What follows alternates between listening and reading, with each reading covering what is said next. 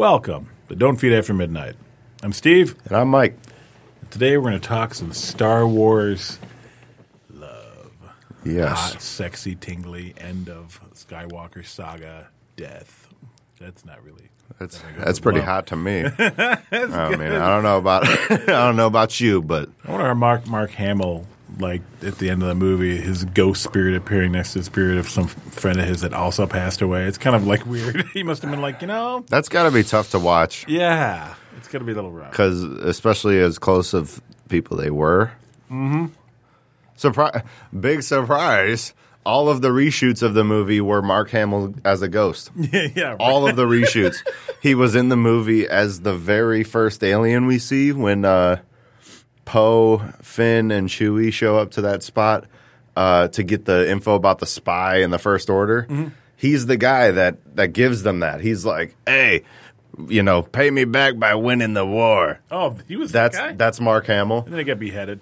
Then he gets beheaded, and then uh, he actually played the role of young Luke in the flashback scene where Luke is training Leia. Oh, and they just He- they bo- they bodied him like just they they just they had him suited up with the helmet on and everything. And you can tell when you like I've watched it three times now, and on the third watch, I really paid attention to Mark and a couple other things that I, I still haven't really seen for myself. Mm-hmm. Um, and Mark's body, you can tell it's an old man. It is not like Young Luke. it is not young Luke. The scene is so dark that it is like if you're not looking for it, it is hard to tell that. But Oh yeah.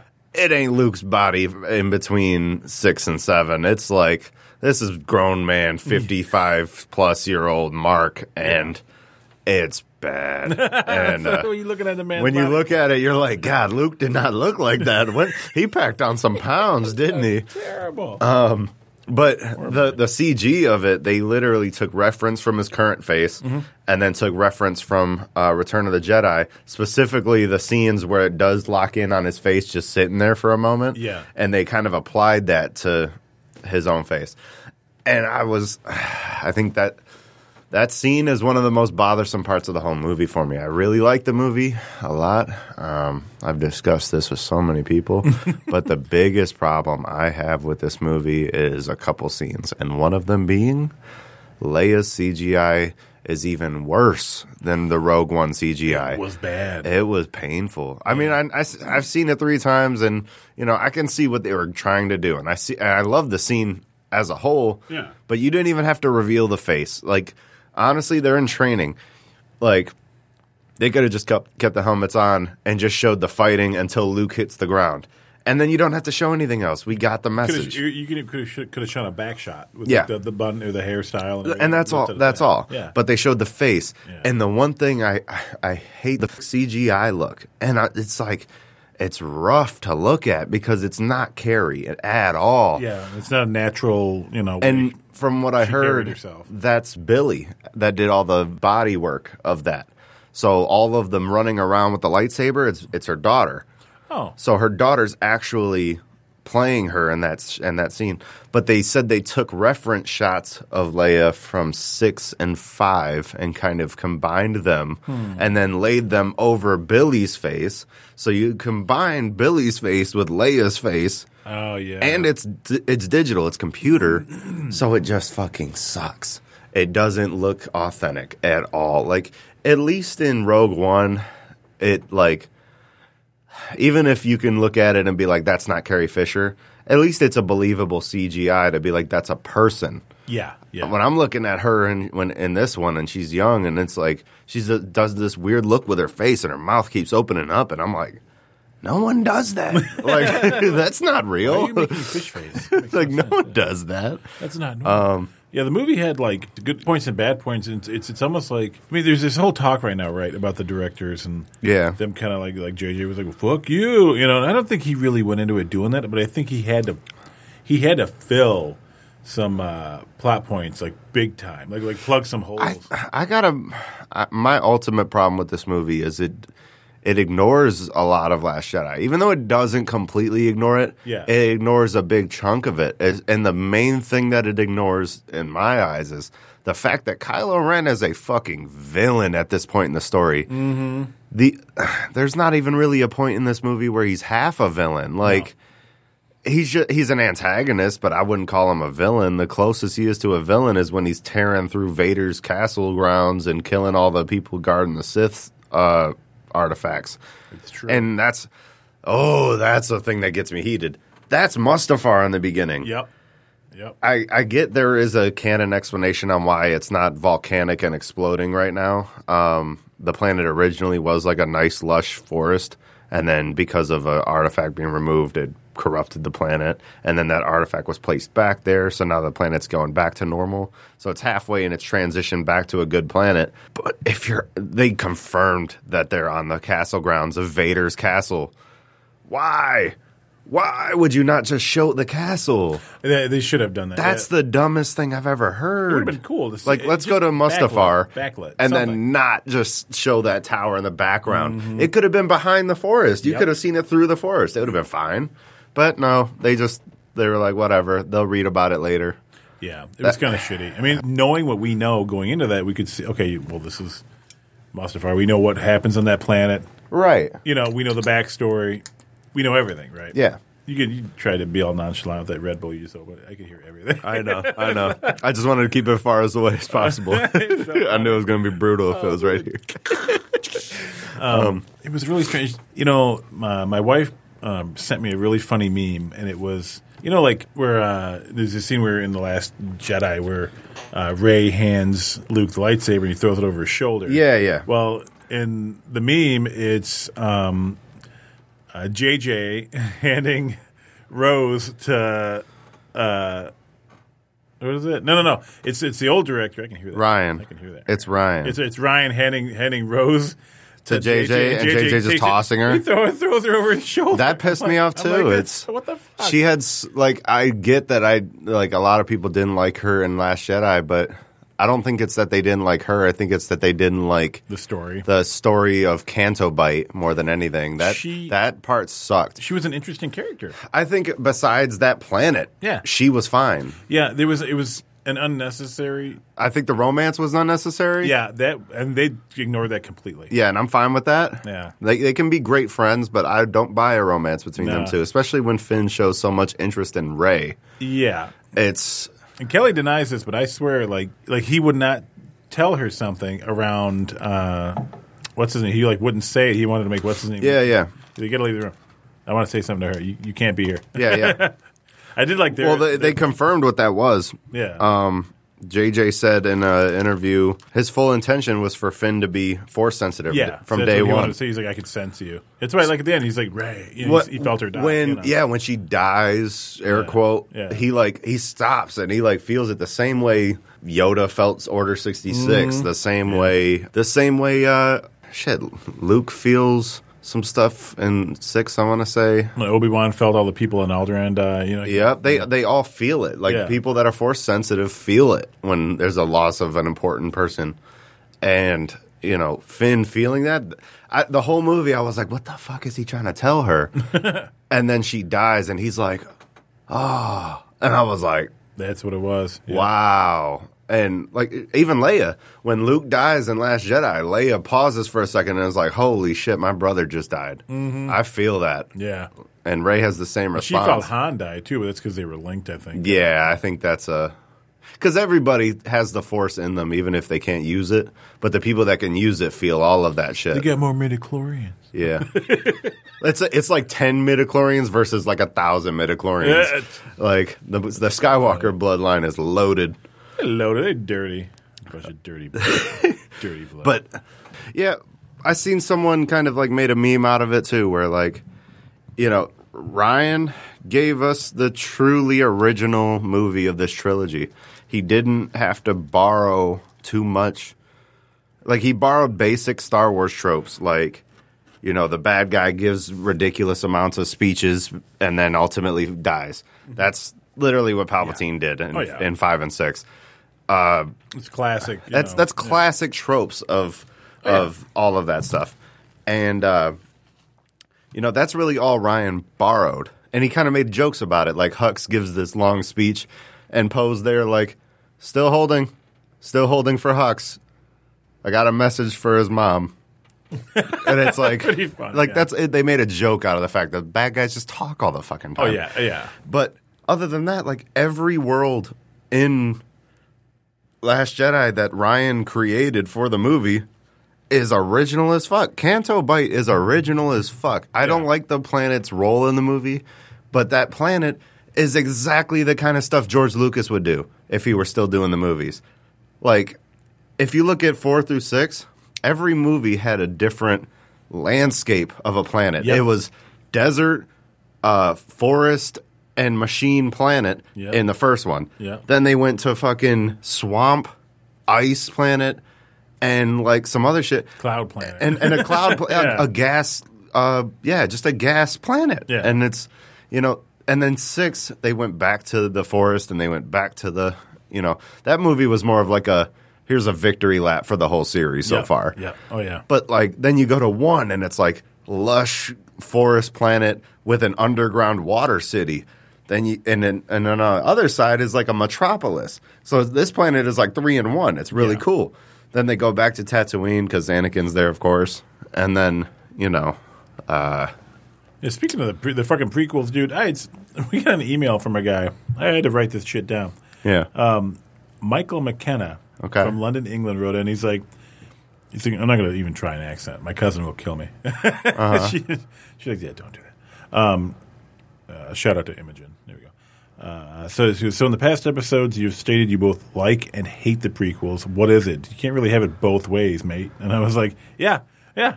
I Okay, said thank you. okay. but I It's- okay. I don't really. it's hate not them. it's not all right. You we can say we hate them or we can say we love them, and it might not be completely like hundred percent one way, but like I do love a lot of stuff about the prequels. I love a lot of stuff about one because it introduces Maul, who's like my favorite villain in Star Wars. Period. I don't like I don't like any villain in Star Wars more than I like Maul, and it's mainly because of Clone Wars and what they did to him in Rebels and all that stuff. But they introduce him in one, and he's awesome in Phantom Menace. He was every scene that he was in was perfect. Um, he's very cocky. You know, uh, Sidious is telling him, "Dude, don't fucking go in," and he's like. I'm gonna get our revenge. Like you, you, Yeah, you I'm could, sit, it. you could sit around and play Senate man all you want. I'm gonna go kill some fucking Jedi, and like that was just really cool. I love the pod racing scene because that truly did introduce a new kind of genre to Star Wars. The whole racing, uh, Oh yeah. that whole style of directing was really cool to add into Star Wars. Um, I like that they did they real effects. Like the but little, I little but I hate scenes like the moment where Jar Jar is fucking around with the the engine of the pod It's so stupid. and then he zaps himself and he can't talk he's like and then he looks over and then the fucking the little farts elephant thing it just like rips ass and then it turns around and like winks at him like hey you like that shit and he looks at it and he's like kinda That so gross. it's just a weird scene Yeah. and it's one of the moments where it's like if george lucas had three different directors for four through 6 Mm-hmm. And then you go back to the prequels and it was george for all three of them like running the show in every aspect producing writing directing you know he's he's literally the only guy there Yeah. to say this is right for So we star talked wars about last time. Nobody was there to tell him no. No, Hey, it- hey, dude, probably not want to do that. and the people that were there were too scared to tell him no because he was fresh off a divorce and was like i'm going to execute my idea my way now that she can't get the money from it or I'm going to execute you for questioning me. i'm going to execute the jedi order order 66 Order 66 on your ass, yeah that's it Darlene. how dare you karen There you go. But, like- this is not what bagel I ordered. like that's but that's the thing like one two and three are so incredibly original Yes, yes. And four through six are so incredibly original. I think six is the least original of all of them, and it's my favorite of all of the original trilogy. It's it's just a fun movie. I love is. Oh, six yeah. so much. It was- it feels like a it really does feel like a victory lap for Star Wars.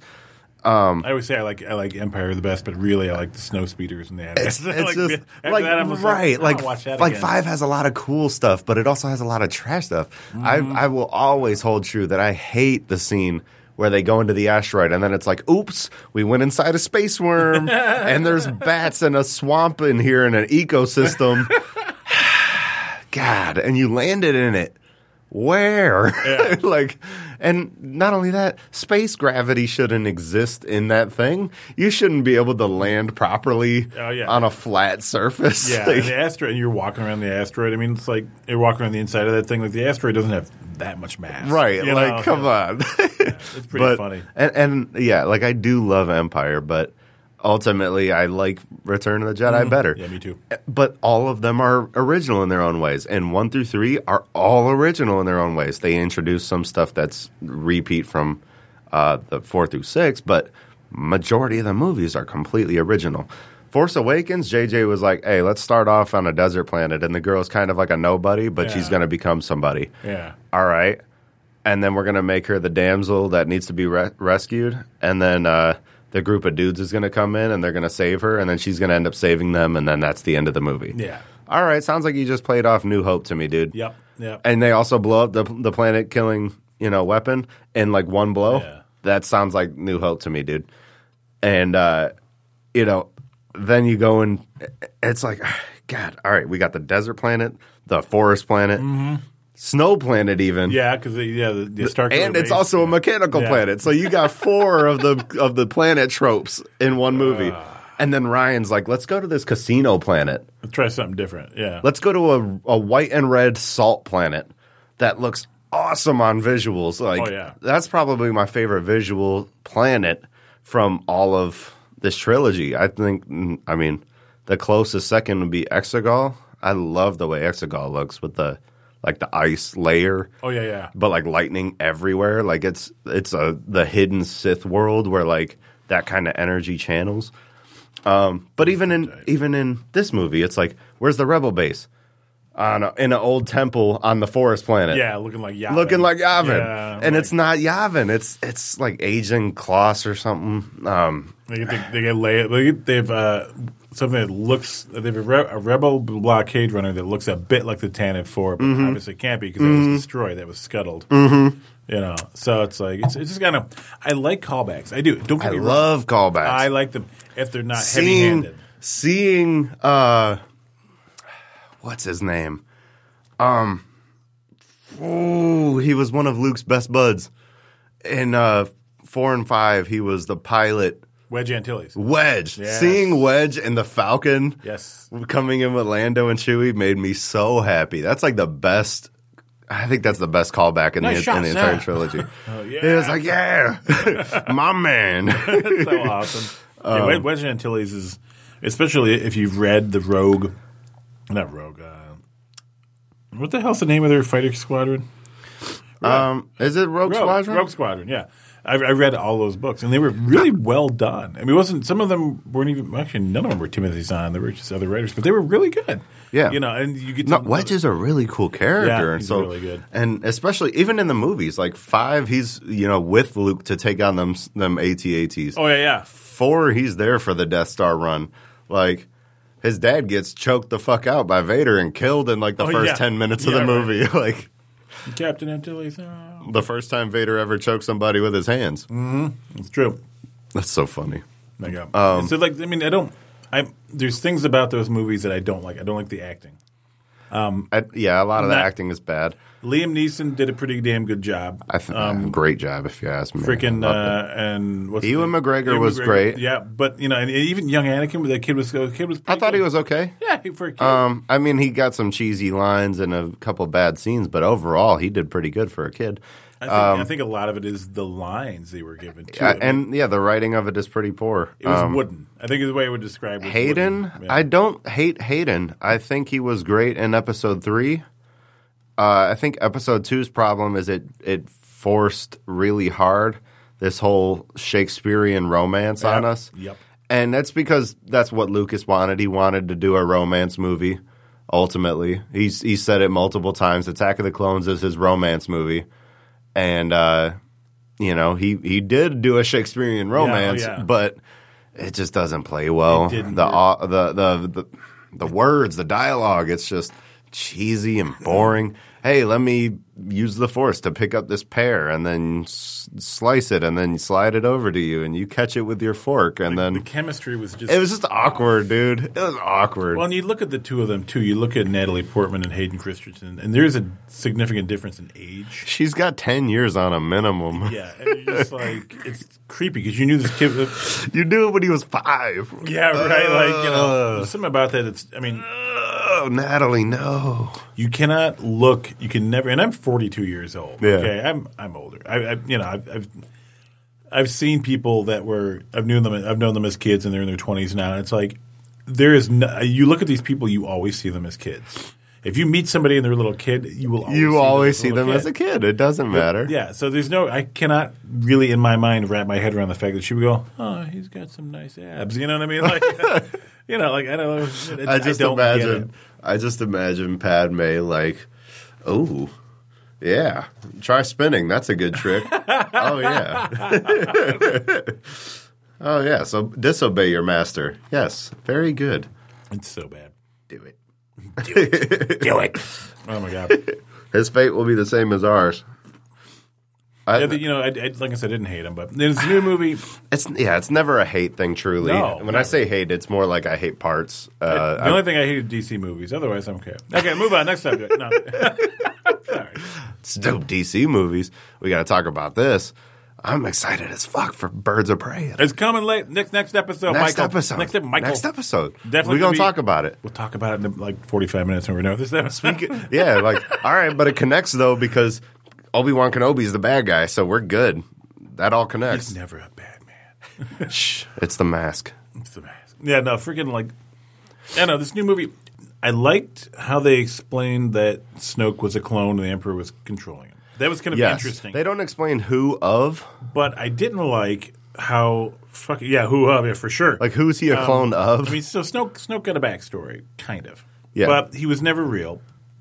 I mean, right, he was all he was a puppet. it's not really a Last Jedi uh, retcon either. I mean, Yeah, it does it does line up. because it, it kind of retcons Force Awakens too, but it makes Snoke's claim uh, about bridging the minds of Kylo Ren and Rey strange to think about. I always thought that was a lie. yeah, In Last Jedi, I was like, "There's no." I thought it was a lie too right away. Yeah, because that's a tremendous amount of power. Because when when when they explain that they're a dyad in the Force, that Yes. that gives a new explanation to it. and this is the thing. I mean, so did Palpatine bridge their minds through Snoke? And if that's the case, it wouldn't explain why he was surprised by the idea that Rey and Kylo Ren were more powerful together than apart. So why was he surprised by that? Right. So- and not only that, when see this is this is the one thing I, I read that was pretty interesting. A theory that uh, when Snoke grips up Rey in uh, Last Jedi and like lifts her up and does his little mind, I'm gonna read your mind Yeah. thing, um, his little force interrogation. He says, "Give me everything," and you know, for for the movie's context, it's give me where Luke is, give me the Yeah. you know what he's up to lately, what you guys are up to, what your plan is, and you know that's it. But really, if he just takes her whole memory of everything she has ever experienced, he would ultimately come back to her early childhood, the, even the memories she doesn't directly remember, and he would find out that she's a Palpatine. Yep. And I That's the one and, he's been and the looking for, the- sort of. and the theory that I read was that Palpatine, knowing that Snoke is powerful even as a clone, you know, once he finds out that she's a Palpatine for sure, she's the one he's been looking for this whole time. It's like I don't really need this guy anymore. he let- so he purposely lets Kylo Kill him. kill him. Hmm. Like, like you know, he he says like, "I see your intent. You wish to kill your true enemy," and Yeah, this and yeah, that. yeah. And then it's like, you know, oh well, you didn't see that coming. Yeah, right. It's very strange. I mean, I don't know. I mean, if, if Snoke or Palp- Palpatine really did bridge the minds, quote unquote, you can't see me because it's you know it's a podcast. I'm quoting, um, doing the quote things, Air quotes. uh, air quotes. Um, if you really did bridge the minds, it's not really clear what the goal of that was. yeah, You know, it's not an Yeah, it's not I've- a, an offensive retcon, but it's really kind of I don't. confusing. Yeah, I've. It's, It's just really point- weird. It was unnecessary. I love that idea that their minds are bridged, and I love the fight scene we get because of it. The multiple fight scenes we get They because of fight it. so well together. Yep. Yeah. And uh, I think my favorite f- moment of their mind bridging is when they're on they're in two separate spots fighting. That was the coolest thing to me. That was when he really- was down on surface and Yep. she's in his like his artifact room. Yeah. And they're like hitting each other and you know, he realizes where she is because Vader's helmet drops through. I thought that was awesome. Yeah. Um, it was kind of cool. I, there were there were certain things though that were like okay, um, Last Jedi, you get the Skywalker lightsaber gets destroyed. Yeah, yeah. You're like ah, you know, it was a it was they focused on it. It was a pivotal scene. Yeah, yeah. It was, it was pretty cool. In this movie, it's fixed. No, really. Well- I mean, Leia fixed it. You would. Hope, well, there but- was a what is it? There's like a a, a leather strap and like an extra pin somewhere in it. Yeah. and you only see it for like half a second. Um, but they, yeah, I guess according to once again, this is my biggest problem with the movie is that a lot of it isn't explained in the movie. You got to read other things to even learn about it. Yeah. But uh, she repaired the kyber crystal like the same way she force heals the lizard, force heals Ben, force Yeah. heals. She literally force healed the crystal. She she put the two parts together and just kind of meditated on it for a while and repaired the crystal because they are technically sentient. Yeah, yeah, yeah. So she she repaired the re, the crystal, which is why it's uh it's it's not perfect. It doesn't look the same in, in color. It doesn't sound the same. Yeah, in yeah, in uh, when it starts up. Uh, it sounds more violent. Like It does, It, it has a much more of a punch to it when she turns it on. But uh, yeah, oh, dude, uh, that's another thing. I was wowed when I seen the yellow saber at the end, Yeah, I thought that was cool. and I it took me a minute to be like, when the fuck did she get that, or where the fuck did she get that? And then I did some digging, and it was like, you know, the only canon yellow sabers were in the uh, hands of the temple guards that were responsible of guarding the Force's knowledge at, at the Jedi temples, at other artifact sites or whatever. They were the ones that just protected that knowledge. So her being the one that actually has the Jedi texts, it makes sense that she would be the protector of all of the that knowledge. So she's the one that carries the yellow saber. And at first I thought, okay, that's a double saber because it, it had this weird bottom. yeah, yeah, yeah, yeah. Second watch, it was like, no, that's not a double saber. I wish it were, but it's not. And it's what it actually is is the top half of her staff. She broke it off That's right. and That's converted it, which is right. which is cool. But fuck you, JJ, because you know what? Legends made it real, and then they kept it around in Legends for probably two decades. The lightsaber pike is a real thing It is a real a thing. staff lightsaber. Yeah, yeah. It looks so cool. And you could have had the first live action one, period, and Rey would have looked perfect with it. She spent her whole life with the staff. It's true. She could use it for lethal or non lethal if she's got the lightsaber on the end of it. Why'd you miss the, the just the perfect opportunity, JJ? Please tell me.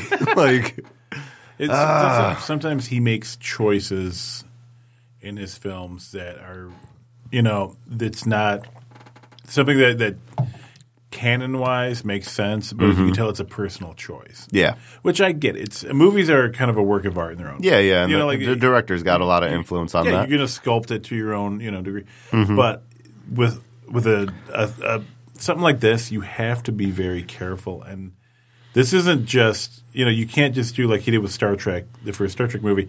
He did his own um, take on it, right? Mm-hmm. You know, and you can't uh, you can't really just do that. right. You know, it's just not. Yeah, it's- no, it's it doesn't work out. you got to respect the fan base. You got to respect the canon. You know, Star Wars doesn't have. Star Wars has a shitload of back stuff to it. A lot of non-canon shit and that, Yeah, yeah. legends, all this shit. There's a lot you can pull from. yeah, exactly. But you you really should respect that a little bit, and I think he does for the most. Part. He does for the most part. I, I will give him that. He does for the most Yeah, part. but there are some some things, you know, and they're they're making this big thing like uh, about like uh, he was going to like, oh, look at that. It's a fuck you to that guy. It's a fuck you to Rian. It's a fuck. And it's really. I don't really think he. I did. don't see it as that. I don't think J.J. Abrams. J.J. I might not like everything he does. I don't think he's spiteful like I don't that. think he is spiteful. I think he's very confident in his own ability to direct, and I think he's Although- too arrogant to be like, I'm. Uh, I will say, Yeah. I like Kylo Ren so much more without the helmet, even Uh-huh. though even though I think the helmet is cool. But JJ did make it his job to like Reassemble let's it. rebuild it. yeah, I thought that was kind of. I was like, dude, Last Jedi, that thing was crumpled. The front, the front face of it is gone. Yeah. When after he smashes it in, there's no repairing that. Sorry, dude, but that was petty. But besides that, I didn't think any of it was petty. Um, I thought. I'm, even listening to Luke in Last Jedi, a lot of people there were like, "Ah, Luke would never be like that." Like, Well, I, the- the I lights- had I had thought about it the way that Luke describes it in this movie already. Like, Yeah. He was wrong. People are allowed to be wrong. Oh, yeah, yeah. That's Yeah. okay. Yeah. And you know, like Luke was wrong because he Luke exiles himself because he feels like he fucking failed. And it's like at that point, all he feels he's drowning in failure. Oh, like Oh, yeah, everything is fucking fell apart. I hate everything. And it's like you I know, hate myself so much. Then he then he finally comes to his senses, but it's too late to get to the battle. So let me send my force hologram, and then you know I overexert myself. So now I'm I'm gone. I'm gonna die. So he dies, and it's like, well, you know, a- as we all know, force ghosts are stronger than any living being because they can extend their force powers into the real world, even though they can't be touched. Yeah. So like, Luke is at an all time high when he's a force ghost. Oh yeah, yeah. More And- powerful than you can ever imagine. And then they Yeah. gave him the Yoda scene. Let's Yeah. just lift the the thing out the swamp and set it on the thing. Yep. And he even has the same like Yep. like half struggle, but like half like wisdom look. Like yeah, Yeah. let me and just. They played the music too. I loved it. It was yeah. perfect. Oh yeah, it was fantastic. um, and even with the whole lightsaber thing, it was like. It, it, it was a joke, but I don't think it was a joke to say, haha, Last Jedi sucked. I thought No. it was more like a, this is the irony of the situation we're in. Yeah, I was You know, he was wrong before. Oh, yeah. That's okay. Now he's right. You know, he's he's he's wizened up. It's and that's the thing with the movie. There's some edge. Like you, we don't see that kid with the who caught the uh, broom. The broom? Oh, yeah, yeah. Don't I don't that. think we'll ever see him Yeah, again for at so least the next ten years. Yeah, I don't think so. Either. I think they'll eventually do a movie and be like, "This is Broom Boy," yeah, broom. but he's no longer Broom Boy. He's like Broom Man. he's got a. He's got. Dude, a he's got like a pitchfork lightsaber Yeah, with like no, no, it's, several. It's, it's force pike with a broom on the end yeah, of it. You know. but like, Oh, but all the bristles are like Kyber. Like he's like he's just raking people. And That's it. You heard it here first, folks. We just, we just broom. wrote Star Wars oh, Episode no. 27, oh no, The Cleaning of the, Sith. the cleansing of the Cleansing of Sith. the Sith. Yeah, the, um, Um, what was your favorite part of the movie? Uh, like just favorite moment of I the movie. I really liked it when Daisy runs. I Jiggle, jiggle, jiggle. No, um, you leave me alone. I'm allowed to like boobies. Um, no, um, realistically, I liked when Ben was fighting the uh, The knights? the knights, and he just kind of like he, he looks at him, and he goes, yeah, and it- starts going. I was like, that's actually pretty fucking funny, and that was cool. That I was a loved it. genuine Ben Solo, I loved it. Han Solo son. Yeah, because he does this like- little. He's like, Like, all right, like let's do you, it. You like that magic trick? Let's go. Yeah, like yeah, it was I awesome. I was like, that's pretty freaking funny. And the you know the there were a lot of scenes that did bug me. I thought that the uh, for, for the most part, like the, the space scenes were pretty damn sweet. The fight, the, the combat, Oh, and all that shit yeah. was great. I liked the reveal of uh, Sidious. I thought that was cool. Yeah. You knew he was gonna be there. I, Apparently, it's not even his real body. I found out. It's like they found a body that was close enough to his, transferred his force sense essence, and like he's starting to like forming into reanimate himself. into Uh, himself, kind of like through some Sith magic. That's kind of cool. It's kind of cool, A little different. a little different. But I like that. I like the. I really, I really wished they had had Ben live Yeah, because I thought it was kind of. I was like, oh, I get it. I like this. I get it. She Yeah. was literally dead, so you got to give your life to even bring her back. I do. I do.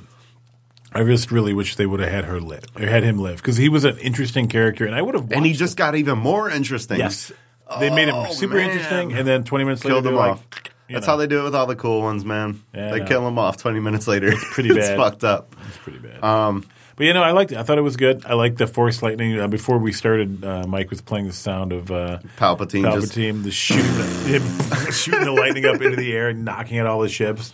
it's so you know. good. Um, I think my favorite scene of the whole movie Just to is decide that. Do you think that was their version of a Force storm? Do you think that? Was yeah, yeah. You, you know. I mean, Yoda kind of pulled a literal storm out, Yeah. and zapped the tree of, of the Jedi. Because in the Dark Empire, he the Force storm like blows ships up and like wipes people's minds, drives them insane. Right. Like, it's freaking serious. Yeah. it's a legit storm. I think space. it's I think it's a slightly nerfed Force storm Yeah. because all it really did was kind of like shut off the the ships. yeah. Um, because you know the second he stops doing it, that's when all the ships are like back up and they're they're ready to fight again. He- gripping the fucking transport out the sky. yes. because I am a huge fan of Star Wars games, and when Force Unleashed was released in like 08, I was like, like I didn't know much about what it was going to be about because I didn't see the the gameplay videos on it, the little trailers or whatever you Yeah. might see. I just knew it was supposed to be a cool character where you play as Darth Vader's apprentice. So I was like, oh, that's interesting. It's in between three and four, like a what if kind of story. If he had an apprentice that was badass, cool. And halfway through the game, you get in this moment where you know you're you're against the empire at this point and you go to this uh, this base and there's ties everywhere and then there's a star destroyer that has something on it And they're they're trying to get away from you and you grip the star destroyer Yeah. and you you it's probably about a five maybe ten minute most uh, encounter where you got to like kind of balance out taking out Tie fighters with the force or pulling this star destroyer down. But you spend all this time yanking this thing out the sky until eventually you just crash it into the planet, and it's this really badass scene in the game. And I was sitting there thinking, man, we'll never see that ever Yeah. again. Anything even close to that. yeah. And then she grips this fucking transport in this movie, and I'm like, they fucking did it. Like, it's not a Star Destroyer, but holy shit, is that impressive compared to what we've seen in live action. No one's ever thought, hey, that ship's escaping. Let me grab it. That's Yep. the coolest fucking thing. And it's it, it really is a, a, a just a like a knee jerk reaction in the moment. Like she doesn't know she can do that, but it's like that thing's getting away. Huh? She's reaching out Let me to it. try something. Like I, I you know Can I tell you why I didn't like that scene? why? Because she thinks Chewie died. It was cheap. The the two transports that look exactly the same. She grabbed Well, one but not the other. I blame Finn for that. Finn didn't pay attention to the fact that there were two transports. But she's like Chewie. She she doesn't feel his presence anymore. no, no. But Like- but once again, I wouldn't say she's as close to Chewie as like Leia was to Han. So I don't think. she can't reach out. For, she, does she not know how to reach out with the Force and tell if somebody's dead? Well, see, I know she does for force sensitive people, but I don't think she necessarily does for non-force sensitives. for for slaves, For dogs. like for slaves, For dogs. space dogs. For space Huh? dogs. she, she don't like Wookiees, huh? Um, fucking. But I, I, I mostly blame Finn because Yeah. Finn comes out and he's like, "They got Chewie," Oh, and he's good. like, "Look at it, look at it," and she's like, "What? No." Mine. Give it a. What's the coolest fucking part? I swear, dude, the sound people deserve all the awards because when she grips it, it's like a, whoom, Oh, yeah, like yeah, a yeah, like a cool little sound. And then he, and then Kylo comes up and he grips it, and it's like this violent like and it's like there's different sounds to the Force. What? and they both sound really cool. And then she just fucking and then fucking takes it out, and I was like. Huh. There's a bit like the. Uh, And you know what's fucked up is they almost got me. Like I was welling up. Like you can't fucking kill Chewie like this. But that's they, what I thought. Too. And, and I, I, got, I got pissed. I'm like, you cheap bastard. I was like, you can't fucking do this. I'm like welling up in the eyes. I'm like, please, please, tell me he's alive. And then he's alive. I'm like, yeah.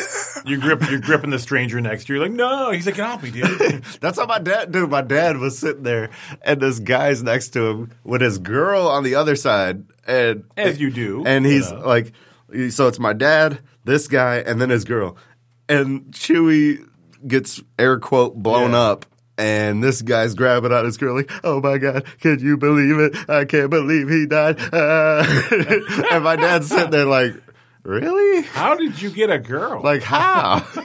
he's must be I- really he's like. I, I can't control my breaths. Uh. Oh and my, dad's like, huh?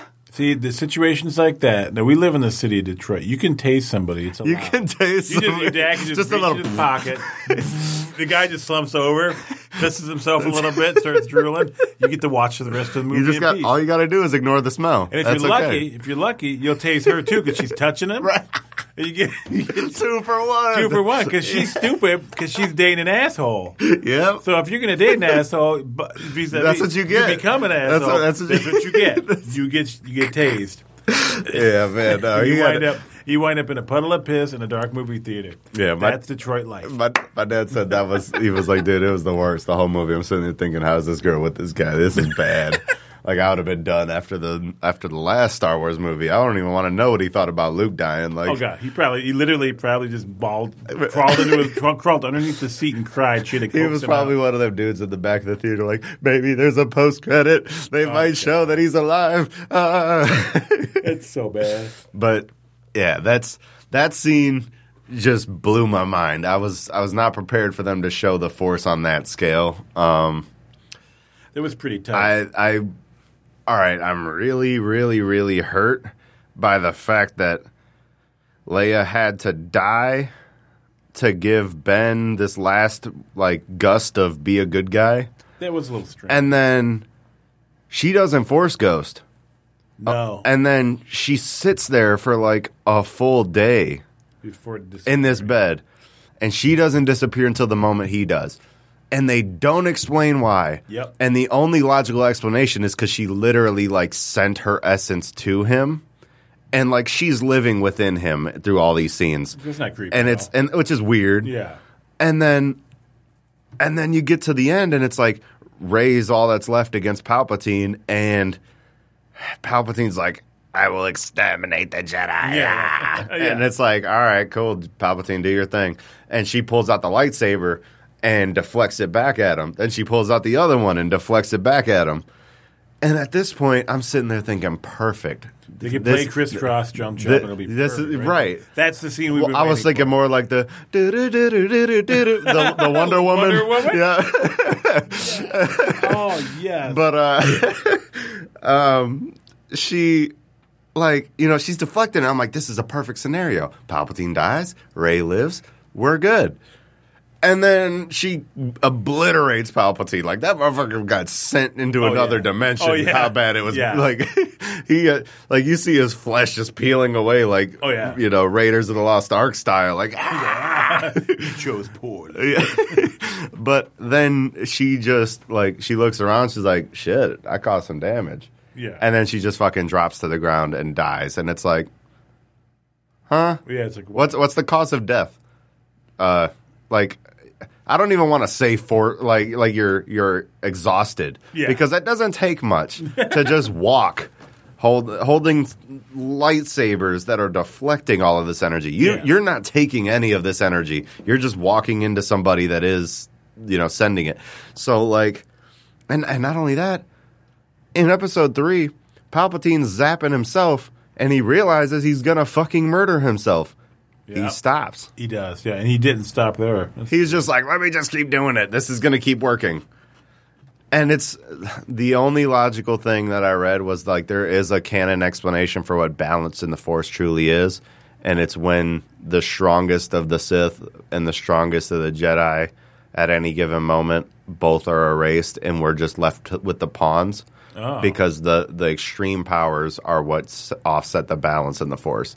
So when one side is like more powerful than the you other. know, you know, when you got ten pounds of Jedi and one pound of Sith, it's Yeah. like the Force is gonna fuck that up. Yeah, And you know, Palpatine being at full power is like, holy shit, dude! Like he's on another level. And then Rey being as powerful as she is, she's a Force sponge. Literally, they've canon explained it that she sucks up any power she she comes into contact with. Um, you know, they're just both insanely powerful. Let's just like it's like she literally killed herself. It, it's like she turned herself off. Like that's ah. how she died. And it's like It's it, it's because she knew if she killed Palpatine, he becomes her because like he'll pass his he, will- he will purposely as a Sith, you know, like it's like a spell almost. Like you killed me, you get me, Yeah. like- yeah. which changes rule of two because rule of two was the master uh, attempts, uh, the, either the apprentice attempts to kill the master and kills the master, gains power, and there was no explanation of how he gains power. You kill your teacher, what are you going to learn ever? Exactly. But the idea is that master you just killed, his his essence becomes part of you. You don't become that master, but you do gain some of that wisdom. So he he by killing Darth Plagueis, he knew, He yes, Everything that- he learns those things, huh? and um, and and it does like because it's a dark spirit, you do get a dark energy out of it. That makes sense. Um, but you know, in the case of Rey, he literally told her, you know, you strike me down, I'm just gonna become you. So do it. That's interesting. Do it. So like when he said do it, I had a wall of twenty year olds in front of me stand up like yes. Oh Jesus! In the in the audience, they were so hyped that he said it again. Yeah, it was. It just bothered me that she died in the first place. I don't think she should have died. I think she should have been mortally wounded, and then Ben could have like helped her back, and they both live, even if they're both really fucking hurt. And X Wings pilot with two people, don't they? oh no, no, nor they have one pilot and then an astromech droid. Well, either way, and that's another thing. I, at first watch, I was like, "How the fuck did he get a Tie Fighter?" And then second watch, I was like, "How the fuck did he get a Tie Fighter?" and then third watch, I was like, "Well, he was on the Death Star, and that was an Imperial era Tie Fighter. That was Yeah, not that was a First school. Order Yeah, Tie those- Fighter." Yeah. But my, then my problem becomes that thing was fucking obliterated. Beyond just the whole like it crashed into this water planet. Yeah. It was blown up in space and that's just a piece that's that you know wasn't completely obliterated like Yeah, right.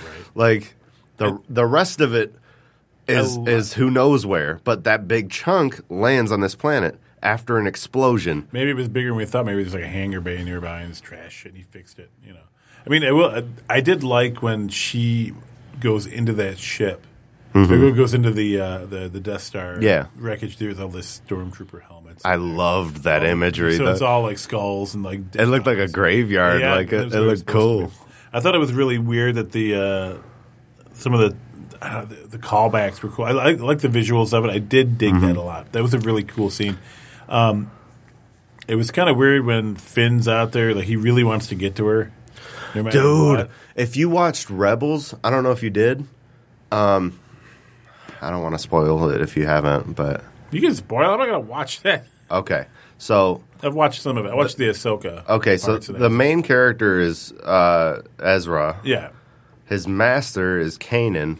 he wasn't he a Jedi that split? Like he kind of ducked out and hid. Was he? Was he a Padawan? He was an Order sixty six survivor, Yeah, that's what it was. and uh, Ezra never was around for that or whatever. He didn't. He wasn't trained or anything, so he didn't know about any of that stuff.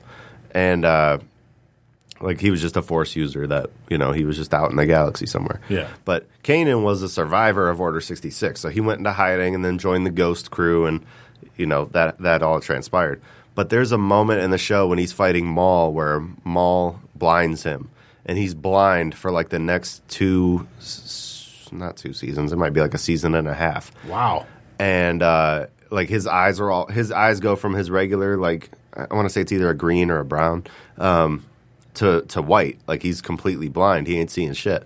But he learns to see through the force. He just lets the force do his job, Oh, that's really cool. which cool. is really cool. Yeah. and it, the character's played by Freddie Prinze Jr. He actually has a spot in the Rise of Skywalker when Rey's meditating uh, on the ground and she looks up into the sky and hears all the Jedi's voices yeah. he has a couple lines in that. Um, it's really cool. Um, but there's a moment where he's where he dies in the show. Yeah. They're on a gas tank, uh, like a massive gas tank, and uh, their ship comes through to pick them up.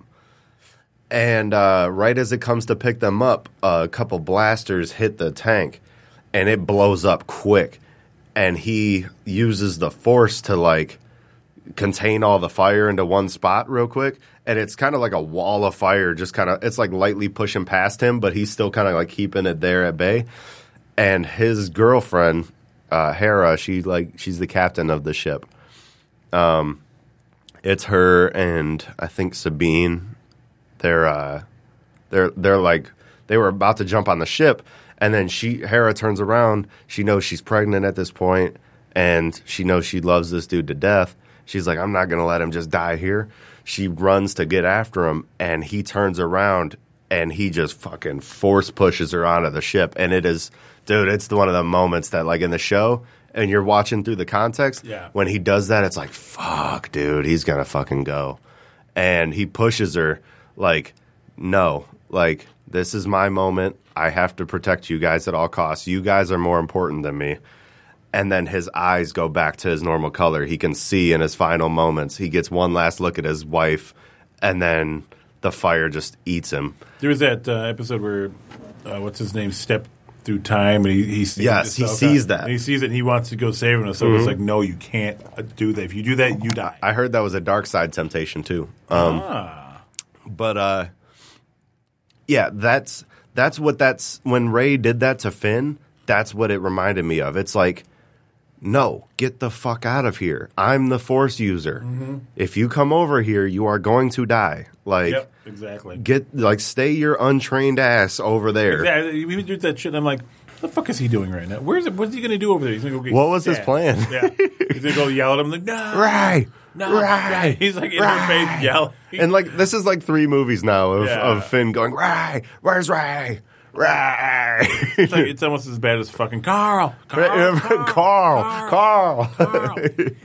God damn it, Rick. Have you seen Carl? Carl, but Carl. that's and I love that scene though because he's like he's like, you know, I got to stop her from fighting like she's you know, she's she's losing it. Like he he just said it like I think the ultimate reason he goes there is to save her from the dark side because she Yeah. just told Yeah. him I ha- I had a force vision and it's me and that dude on the Sith throne. So he's like, "Fuck, dude, she's about to go to the dark side." Yep. And then she's like, "I'm going to go over to that dark side planet that crashed into this planet." And uh, that's another thing. I fucking hated the the Sith vault that she went into. Seeing her dark self, I get it. Uh, there is a canon reason. It's Palpatine specifically had some like techn technology in there that basically makes it a Force cave, kind of like how Luke's Force cave yeah. was like. You know, where I'm going to show you your worst fear. His worst fear was seeing himself become Vader. Yeah. At that time, he didn't want to see himself become that. Her worst fear is basically the same thing, and the idea is if you go into that chamber and you take the artifact within, and you're not Palpatine, your worst fear is shown to you. So her worst was herself becoming evil, and uh, And talking to her though, that was strange. that was weird. And then she does that little. Like, Yeah. You're like, with, what? like, and she had like spiked teeth when she did it. It was like, Huh Did you get a Ferengi tooth sharpener? like Sharpen- right? She just for real. This is weird. And then like Rey goes flying out the room after she hisses at her, and then that's the last you see of Dark Rey, and it's like, wow, they really just bamboozled everybody with that trailer. That That's- was the that was the Hulk running in the Hulkbuster armor. yeah, is what that was. Yeah, it's like oh, with Dark Rey. just bamboozled. we knew that was a for, we knew that was going to be a, a dream or something. We knew. I mean, going into the, Yeah, no, and I, yeah, I, I definitely thought that was Yeah. it was not legit. It was probably if it wasn't a clone of Rey that was evil because of whatever reason.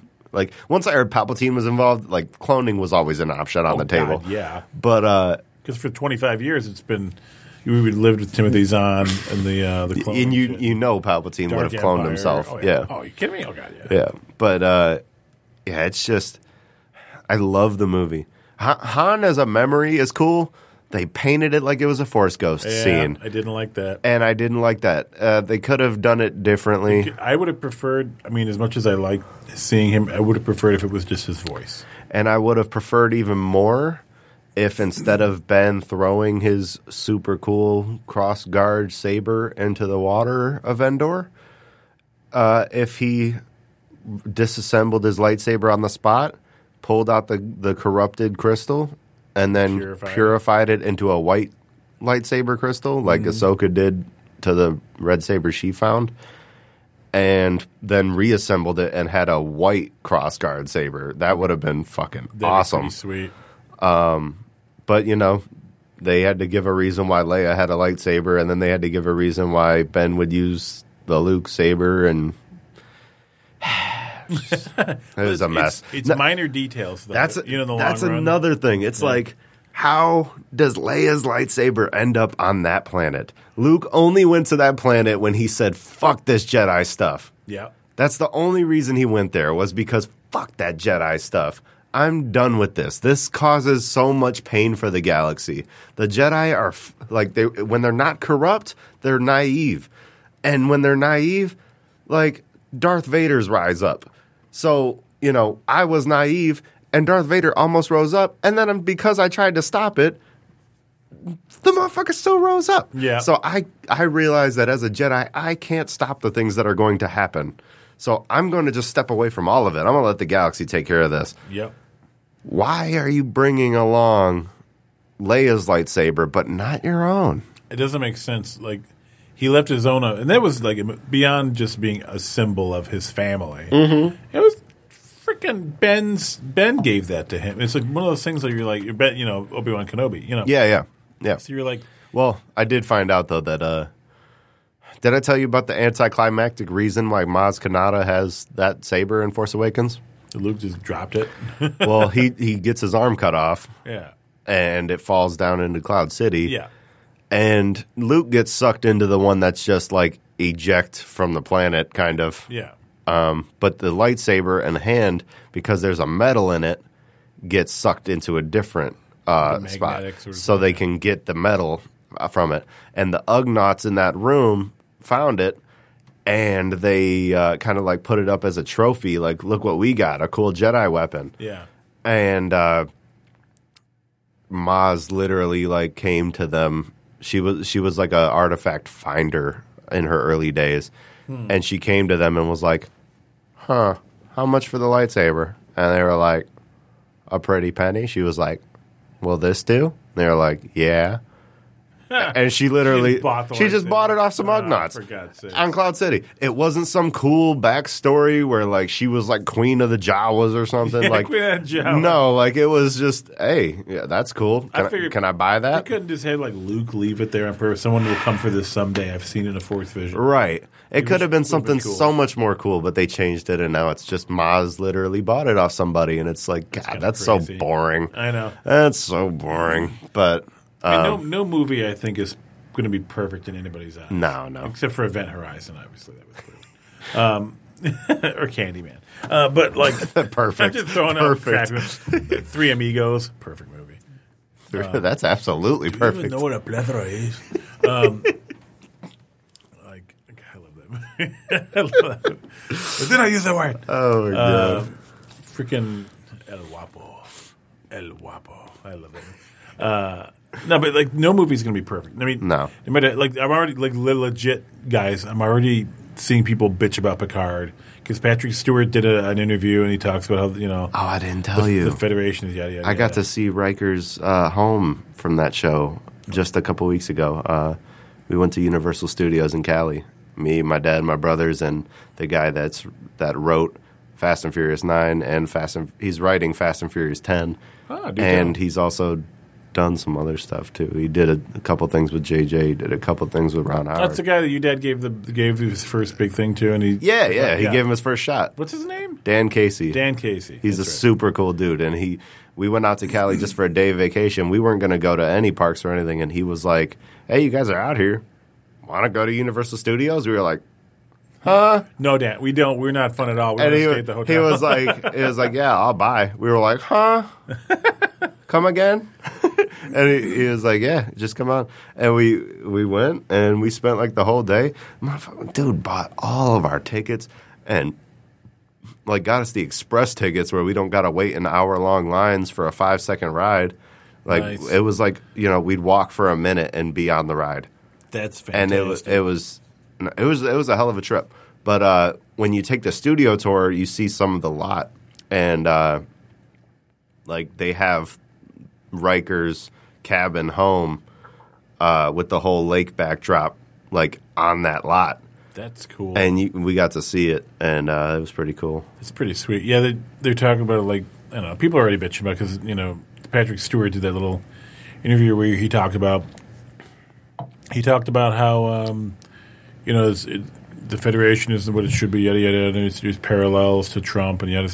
So people are already turned. They're like, well, it's it's it's dumb. Now it's like po- like modern political. well, yeah, well, and they're like they're, they're, they're turning. It's like what the fuck ever. It's like it's you're, you're getting Captain Picard again. Shut the fuck. Like up. why? You know what? uh, It always kills me when people are like, "Why is Star Wars political now? Why is this political now?" Those things have always been political. Oh, yeah. Oh. Why is why are comic books political now? Do you realize like X Men was an answer to like the gay people being shit on for like generations? Like I know. Like well, there's always going to be there's a there's always going to be a base group of people in the world, honestly, that are just particularly Americans, yeah, you know, that are just dumb. They're not fucking Yeah. with it. They read. They can read as much books as they want. They can watch all the TV programs they watch. They want. They can watch all the news they want. They can. You know. They might be good at music. They might. You know. They have. But their their core intellect is just a fucking backwoods retard moron. And it's just like you know, and I'm going to say that word retard because they're a fucking backwoods retard. Oh my god! Yeah, And it drives me crazy. I see that all the time. I see it at Comic Con. You know, we went to con last year. I had you know a bunch of podcasters that wanted me to go be a part of their podcast group because they were going to have a meeting. Mm-hmm. Right. And you know, and I've I've known these men for like ten years off and on uh, because I have a podcast. I, they, you, know, you can be part of our group. I don't want to be a part of your group. I really don't care. right. I, I don't give it. I mean, at the, I'm at the con to spend time with my wife, and you know, to help her run her her booth, and you know, and have a lot of fun. Mm-hmm. You know, and then the press because I'm a member of the press, I have the press pass or whatever. Yeah, yeah. I'll do a report on the con. That's why I'm there. You know, I'm not. I'm not there to blow myself or blow anybody else. Or whatever. This is a hobby. It's something we do for fun. We make no money off of it. Right. I don't fucking take myself seriously. These guys were so high in the smell of their own farts. you know, it's like that episode of South Park where they're driving the Toyota. Yeah. Yeah. uh, You know, and it's just like, and they were offended that I was not, you know, that I didn't want to be a part of their group and go for their meeting. They're like, you know, one of the guys is like, why do you even have the press pass? Why? What's all this about? I'm like, it's none of your fucking business.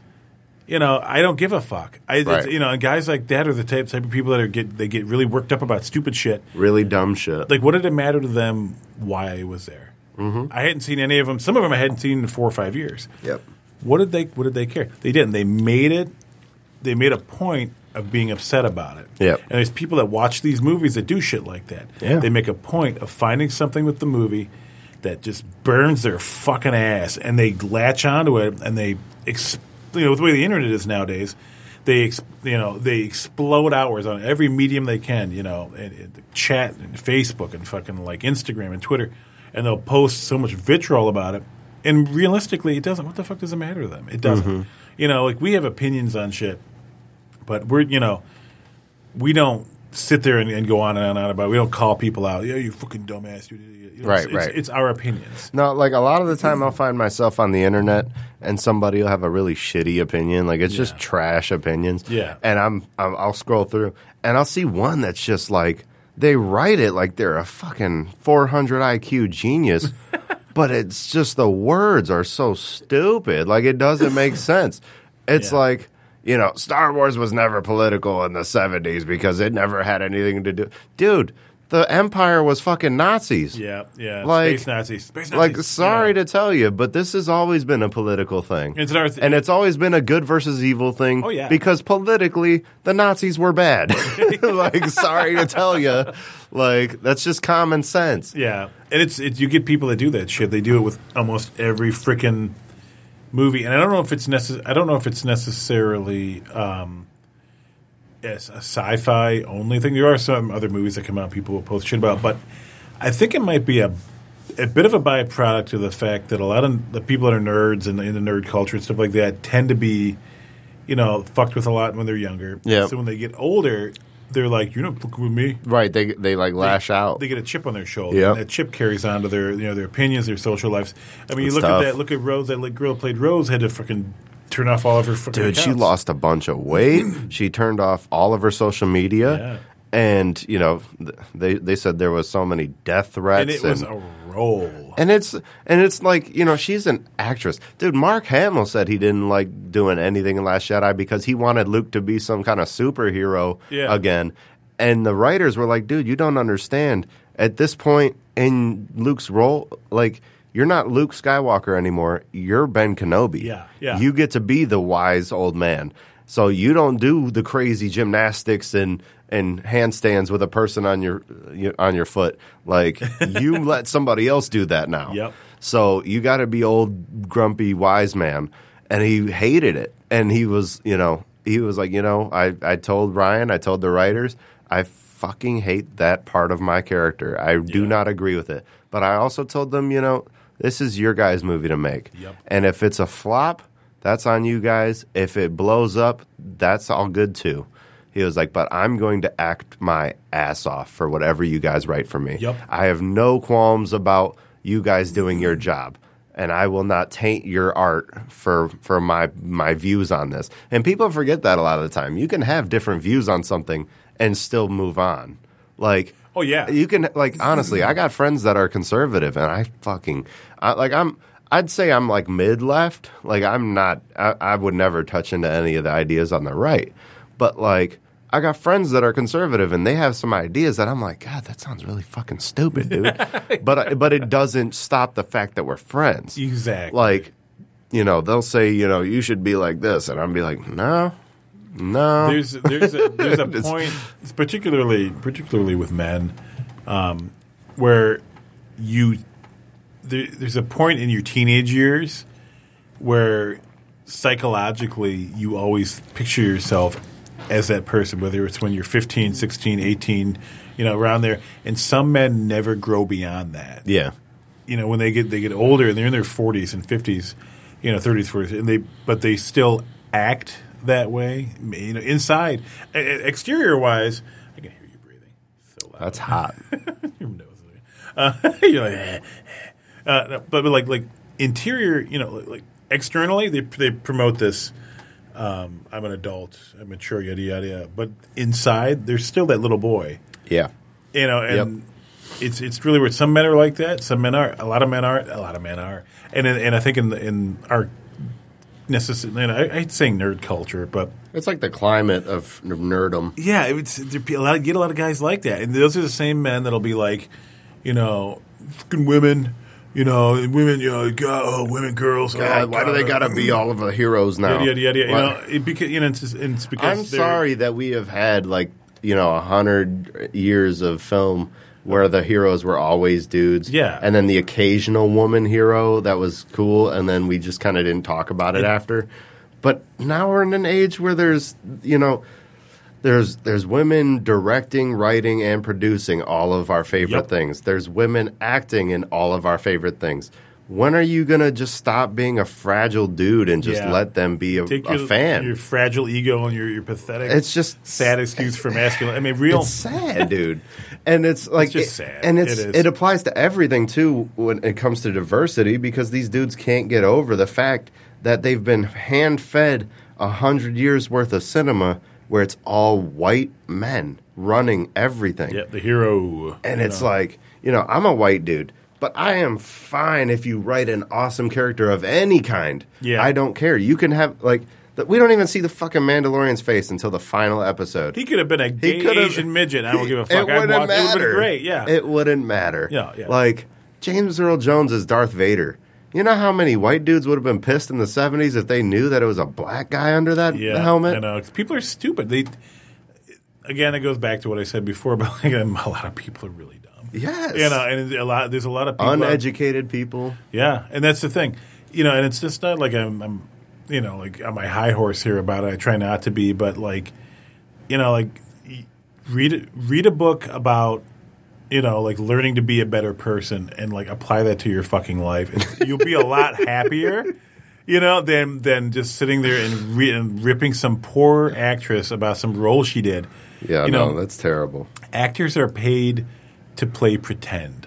That's what they are. And she literally played And pretend. she played pretend. That's like, what she. That's her job, and they can invest themselves in the role to their heart's content. But at the end of the day, they're paid to pretend as- to be somebody that that's written as- for them. as- you know what's messed up is like there's only some cases where I'd say it's like almost deserved. Where uh, and like only in Star Wars would I even come up with like a possible that person might have deserved it. But the guy that created Jar Jar's absolute like personality was the actor for Jar Jar. Yeah. he was the one that like. George was like, "We got an idea for a species, and you know, you're going to be this character. He's going to be like a comic comic relief for the kids and whatever. You're going to laugh at him. It's going to be really fun." Uh, it, he was like, "We don't really have an idea for the role yet. You got anything?" He was like, "Oh yeah, I'll do it this way." George was like, "All right, we'll go with what you say." Yeah. and he just creates this n- this, this numbskull of a character, and it, and it's like a lot of fans of the original trilogy that kind of just gave up on Star Wars after the prequels. They attribute it to Jar Jar, even if Jar Jar is only in a grand total of twenty minutes of the prequels. He's the secret Sith Lord. He's the ruiner of Star Wars to Yeah, these to yeah, these dudes that yeah. just. And it's like you know, them dudes. They sent they sent that guy a lot of death threats. Yeah. Because they're like, yeah, he ruined Star Wars for me with that bullshit. so stupid. but he's only in like 15 minutes of Phantom Menace, and he's only in two minutes of Attack of the Clones, and like one minute of Revenge of the Sith, and you never get have to see him again. And it's like, is it really? You know, it's uh, gonna rattle a lot of feathers. I just heard rumors that he's gonna be in the Kenobi series. I- like old man Jar Jar, like cast out by his people. Yeah, the only the kids talk to, the Yep. adults don't. Yeah, yeah. I mean, it, when it comes right down to it, like you know, and I've had conversations with people at usually at con when everybody's drunk and they get really fierce and you know they get their little hackles up and they're all pissy about shit, you know. and I just sit back and I say the same thing over and over. I'm like, it's a fucking movie Yeah, in the grand scheme of things in your life, with all the stuff you're going to experience, all the things you can experience in real life, you know, love, kids, you know, exploring your, your who you are as a person, traveling the world, meeting people. It's a movie. like It's can a you not get over it? Yeah, that's the, yeah. Get the fuck out. It just if you don't like it, you don't like it. You can have your opinion on it, but and you can voice that opinion. That's what we're doing right now. We're voicing our opinions on it. We have a medium. We're we're blessed that we have a medium. You know that we have you know the wherewithal and the uh, the ability to go and, and put our shit out in the airwaves. You know, but we don't dwell on that shit. Mm-hmm. You know, you can't. Otherwise, every single podcast we'd be over and over the same stupid shit. And these guys do that. They dwell on it and they harp and they harp and they harp. They go on Rotten Tomatoes and they they fuck with stuff. You know, just because they didn't like this actress. You know, whatever. And I'm sure there's guys out there that are, you know, they follow these actresses every movie and they downvote their movies no matter what movie they're in because they didn't like what they did in Star Wars or something like mm-hmm. that. And it's dumb. It's unnecessary. You can't let a movie, you know, uh, you can't let a movie control your life like that in a weird way. You know what I mean? It's it's a, it's a psychological. Yeah, It, it's it's a psychosis in, its, in a Yeah. weird way. I mean, it can't run your life like that, like to where, you know, whether or not the movie is exactly what you wanted means you're going to be a happy person today. Precisely. Like that's that's terrible. And was it- I mean, I've I've been disappointed by some things in some movies, but never is it like God. Like I really like I I honestly I really wish Justice League was done the way Zack Snyder wanted it to be. I know. There's like every day it seems there's a new thing that Zach did that's like he has footage of or he has pictures of proof that he had done so much more Yeah.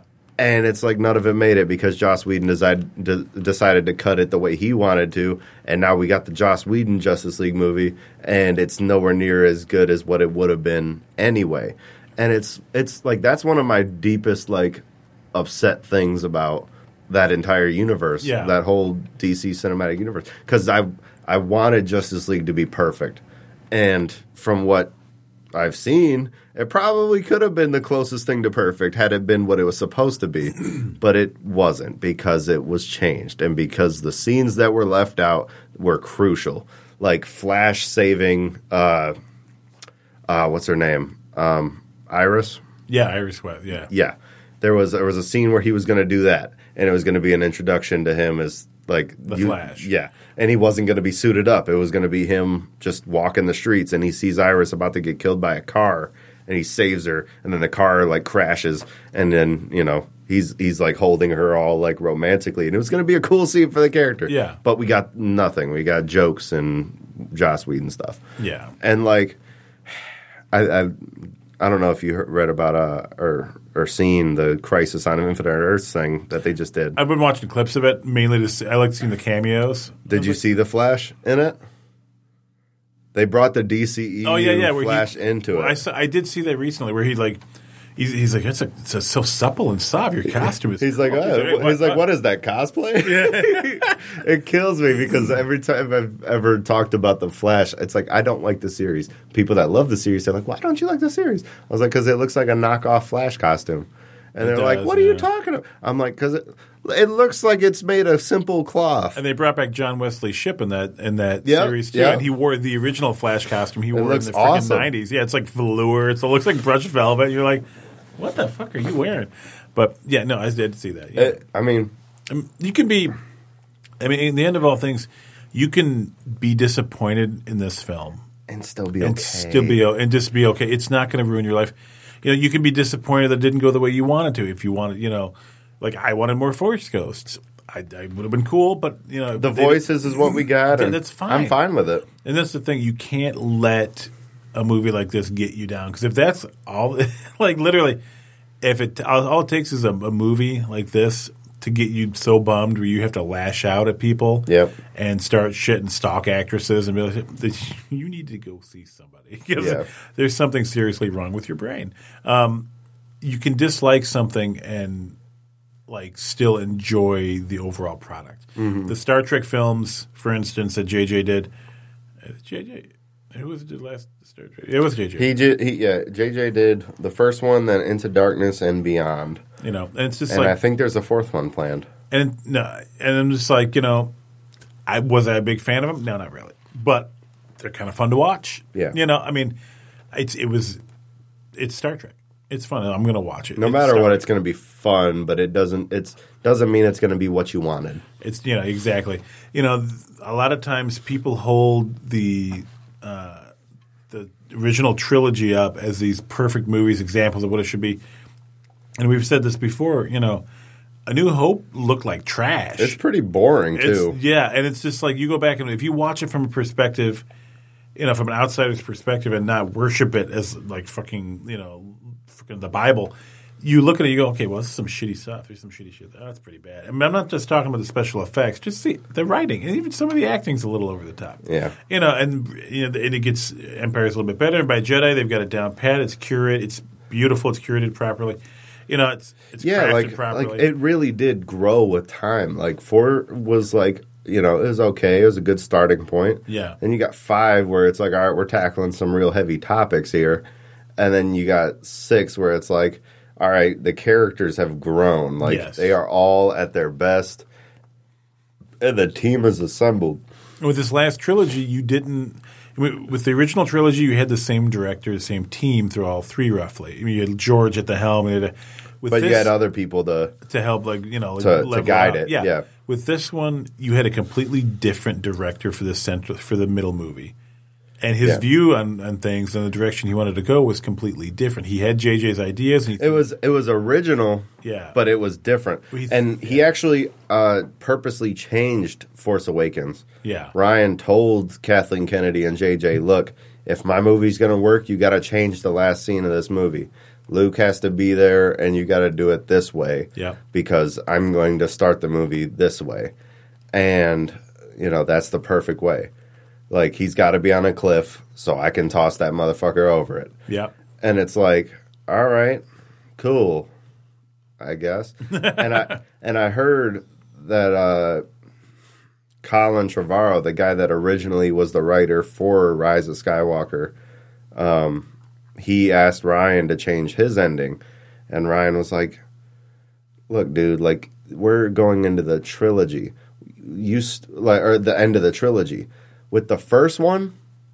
you kind of have to change the ending to fit into whatever the next one is if we don't already have a plan. Yep. So me being the writer of the second one, it makes sense for me to change that ending. yeah, But here we are at the end of five total hours of movie that transcends into this two and a half extra hours that's just supposed to cap off these two hours. Yep. We're not changing this.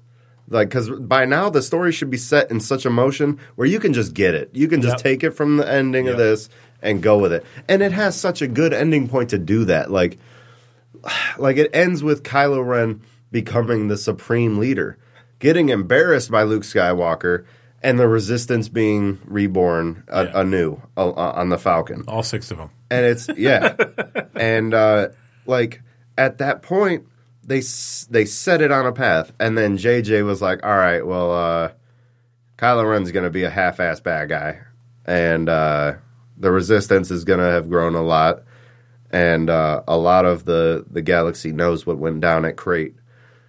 And the original Colin Trevorrow story was, uh, Kylo's a fucking badass. Yeah, yeah. Palpatine never came back. Palpatine did die in episode six. Like Anakin's sacrifice wasn't for nothing. And uh, also, the First Order, after losing at Crait, tightened its, its restrictions on the entire galaxy. So now there is no cross planet conversations. You can't call up another planet and be like, hey, this is going on over here. Because they don't want people spreading the word that Luke Skywalker just fucking uh-huh. embarrassed them. yeah. So they cut off all that communication and then they they strong arm the whole galaxy and then it's like all right well how do we get the galaxy behind us now that was going to be the original struggle but then jj was like eh, and be cooler if palpatine was in it be a lot cooler if if he were around It's because you, and it's that's the thing again. You've He- got it's not original yeah, and you have two different directors in in one story arc. yes You can't you can't really do that, and that's that's where you have these hiccups, and that's why people are disturbed about this, disturbed about disturbed about that, And it's- because it's so funny because jj's the one that introduced snoke I know it's very strange. It's like I said, I didn't. Overall, I don't dislike this movie at all. I, I liked it. I thought it i don't dislike fun. any of them Yeah. honestly Me neither. They're fun. It's a it's a nice way to cap off the the Skywalker saga. Mm-hmm. Um, I'm kind of hoping they do some like little like like they do with the Mandalorian, like a Side little stories. side story, fun fun Yep. thing Yep. to kind of add some stuff in. Let's find out what the fuck happened with uh, uh, what's his name that for the casino planet that betrayed him. You know, Oh, DJ. DJ. Yeah. See what happened to DJ. Yeah i mean like- he's a neutral character but let's see what's up with him Kind of fun. They have him guest star and something. You know, like there's a bunch of different series they can do, and just flush it out a little bit. yeah I think as the years go by, you know, and more stuff comes out, we're going to look back on these movies and you're going to see, you know, outside of the fanboy prism, once people Mm-hmm. step back and look at them for what they are, they're going to appreciate that they're really good films and they're Yeah. fun to watch. Yep. You know, and it's, it's, what you got to do. It's what with the same way it was with the prequels for a long time. Well- I thought the prequels sucked. a lot of You know. a, lot of people forget that when Empire first came out, people left the theater like, "What the fuck did I just watch? Why- Yeah. Why, did they lose? Why did this happen? Why is Han frozen, possibly dead? Why is Luke losing his arm? Why is Vader his dad now?" Like a lot of people were upset with Empire when it first came out. Yeah, then Return of the Jedi came out, and they were like, "Well, okay, Empire was the shit." yeah. and it was it's like you know six kind of brought back the childhood parts of star wars like the ewoks being playful teddy bears that are Yeah. also funny and They should have and, done the Wookiee and violent and yeah, uh, violent, like violent teddy bears, like little murder bears. What the fuck? yeah um they're like they just embraced a lot of childhood stuff in six and made it fun for the kids again like five was so adult for a star wars movie and uh it just it just shifted back to the kids side and then they saw you know all these adults now see six and they're like god it's such a kid movie that's why i love five so much it's such an adult movie and it's like god you got a boner for like stuff that just relates to you but that's not fair to say that the other ones suck because it doesn't relate to you You're not the It's- total. you're not the, you're not the you know? you're not even the target uh, of this kind of entertainment like Mm-hmm.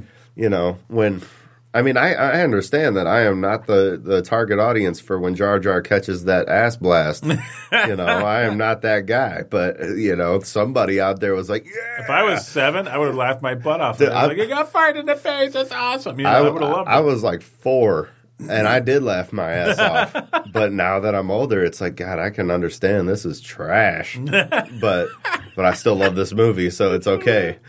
And uh, yeah, it's it's one of the things. I think at the end of the day, Last Jedi is going to be seen as the the best movie of this trilogy because of how original it is. Oh, yeah. the the throne the throne room fight scene is one of the best fight scenes in all of Star Wars. the choreography was amazing. The the Holdo maneuver is one of the coolest things in all of Star Wars. oh yeah, um, yeah, It was born out of necessity, and they know not to do it frequently because they're just losing mass cruisers if they do that. And it was like to actually hit that target was like one in a million shot. Like she you know what? She could have just she could have just missed. She could have just missed, And and, then gone off like, and- she, lives her life on another planet. She's like flying away. She's like, "Oh fuck that!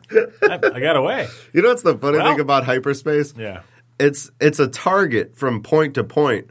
Theoretically, does it really matter what direction you're facing when you hit hyperspace? No.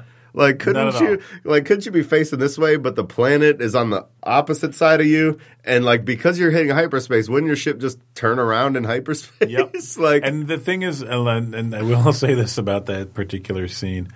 Uh, I haven't seen it explained too much, but from what I understand, when you when a ship goes into light speed, goes into hyperspace, it's not like Star Trek where it's they're warping space. right. They shift into another dimension, and they're in that dimension while they're traveling. So Right. she shouldn't have been able to hit that ship. Well, in theory, but You're it's the the thing is there is the path into that other dimension, Ah, and we see it in the movie. Like we see her beam before she hits it, and it's like I think that's why it's a one in a million because the timing of it. It's the in between the dimensions that you got to hit it at, and then and they're like it's a one in a million, and then at the end of Rise of Skywalker, they're showing this a little celebration amongst all the Empire controlled planets.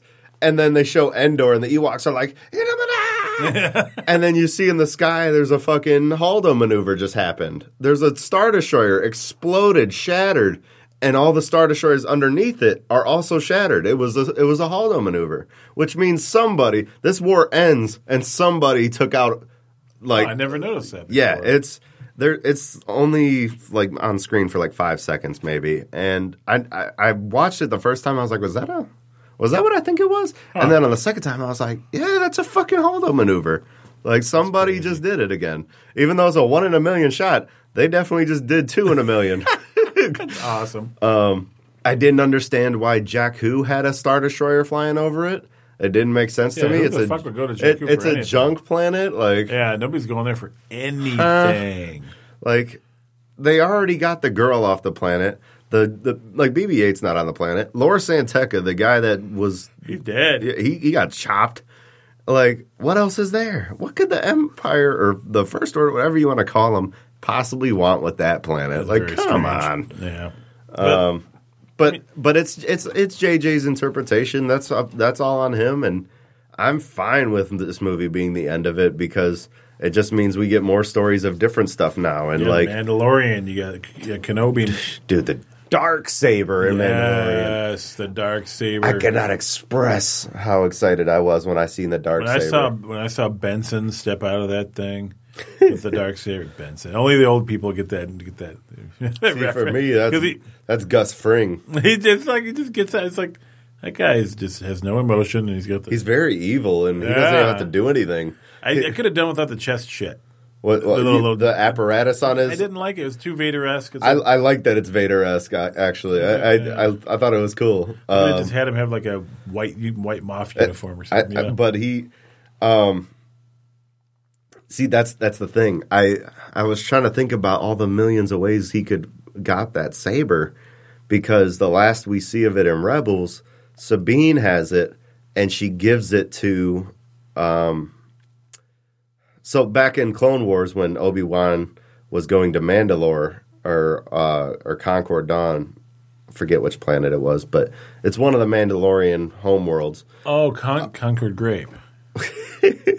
when he when he goes there and you know Obi Wan has his love interest there, uh, J- Duchess Satine. Um, she's like the she's running shit in in in in the Mandalorian culture, but Yeah. she's not like she's not the main leader, but like she's one of them. Yeah. Her sister was part of Death Watch, which was this crazy Mandalorian leadership uh, cult. And Oh. uh, they were like hardcore, like bounty hunting assassin type people. Like they they were like sharpshooters and shit. And uh, they watch Maul take the throne, and they're like, "This is bullshit." And Clo- and Clone Wars, like Yeah. Maul takes the dark saber, and he's like, he's like, "Yeah, now you guys listen to me." And that's the last we see of Maul until Solo, when he shows Oh, up and he's running the crime syndicate. So we don't know what happened in between then. And then after Solo, you get to Rebels, and then the the dark sabers on uh, f- fuck, what's the the Sith name? Uh, Sith planet name? Something with an M. Malachor. Um, it's on Malachor. So assumed that Maul took it there, did something with it, and uh, like left it there for whatever reason. Sabine from Rebels gets it, and then comes back into contact with Satine, Duchess Satine's sister, who was in Death Watch, and she's like, "You're a legend amongst our people. You deserve this more than me. People will listen to you. You know, we all know you're a good person. You hated it when Maul took our our dark saber. You hated it when this person took over. You hate the Empire. You're perfect for this." Gives it to her. That's the last we see of Dark Saber in canon up until Mandalorian. And mm, the only logical thing I can think of is Was it on the the Mandalore world, and when he killed everybody, he took it? well, they said uh, Cara Dune, uh, Gia Carano, uh, Gina Carano's. I Love her. I love her too. Um, her character says he was supposed to be dead. He was he was tried for war crimes And executed. and executed. Yeah. That's what the story that was told was. My theory is they he wasn't tried for war crimes by the Republic. My theory is he was tried for war crimes by the Mandalorians. And especially because executed. I don't see the Republic executing anybody That's true. because they were more about the Especially if Luke, you know, and Leia were. Still, yeah, if they're helming this rebellion, they're not going to let it turn into some kind of like crazy corrupt shit. Um, but my whole theory is the Mandalorians were about to kill him. They were about to kill him for what he had done to the to the worlds, Oh yeah. and he ultimately turned the tables on them, killed her, took her blade, and that was it. And I'm not sure if there's a rule about it, but you might be able to just challenge the leader of the planet and say, "Look, if I beat oh. you, I get to." You know, because that's how Maul did it. He kind of rolled up and was just like, "I challenge you," and the guy was like, "Yeah, sure." And then they fought, and you know, Maul had his little single saber at the time, and you know, dark saber versus single saber. Dark saber's really strong. He fucked Maul up for a minute, but then Maul starts using force powers, and it's just like, yeah, it's over, dude. For- You're getting his neck with the force You're getting fucked shit, up. yeah. Then he like he decapitates him, and everybody's like, oh my god. um, but So that's where that came in. But my yeah, that's I mean that's how I think they're going to show it. I think they're going to actually show that moment. We got to do a whole review on that that Mandalorian. It's a great show. It really is. We'll do that for sure in a couple weeks. We got to get in there and do that. yes. So basically, let's wrap this one up. I think that we both agree that it was a really good movie. It's some really good scenes. Some Yes. weird scenes, odd, Yes. plot- odd, odd choices, but I don't think they were really directly like fuck. I don't think they were fuck yous. Yeah, I think I, I think do not think just- they were fuck yous. I think yous. JJ just just did his own thing. I only think there was one fuck you, and that's the mask. And it's like I made a cool mask. You don't get to do that. Yeah, that's probably what it is. But that's I don't even think that's a fuck you. It's just like a petty. I want my mask back. Yeah, yeah, I think But- that's what it was. But I, you know, and I, I liked it. I thought it was interesting. I, you know, I, I liked it. I liked that that you know she went back to live at Luke's house. I thought it was cool. I liked the movie overall was fun, Mm-hmm. and I've watched it probably eight, nine times now. Thank you, Cody. And uh, nice. and and like you know, it's I, I definitely give it like my seal of approval for something that like fits the genre, Yeah. fits Star Wars, and it's it's a lot of fun to watch. And if you if you haven't seen it yet, why are you listening to this? What the fuck is your What is problem? wrong with you? Go walk in front of a moving bus and end it all. Just just do it. Um, Nothing will stop the return of the Sith. you love that stuff. It's my favorite scene. That's all right. Yeah, that and Rey grabbing the thing out of the sky. Those are my favorite scenes. Pretty cool. I'm not gonna lie, that lightning. Was But yeah, good movie. A lot of great things. A couple things that I'm like, eh. But overall, this movie definitely gets the seal of approval. I like I'd, it. I'd say on the Scar- on the Star Wars scale, where like episodes three and six are the best. then I'd say uh, nine probably gets the the number four spot, That's pretty damn sweet. maybe.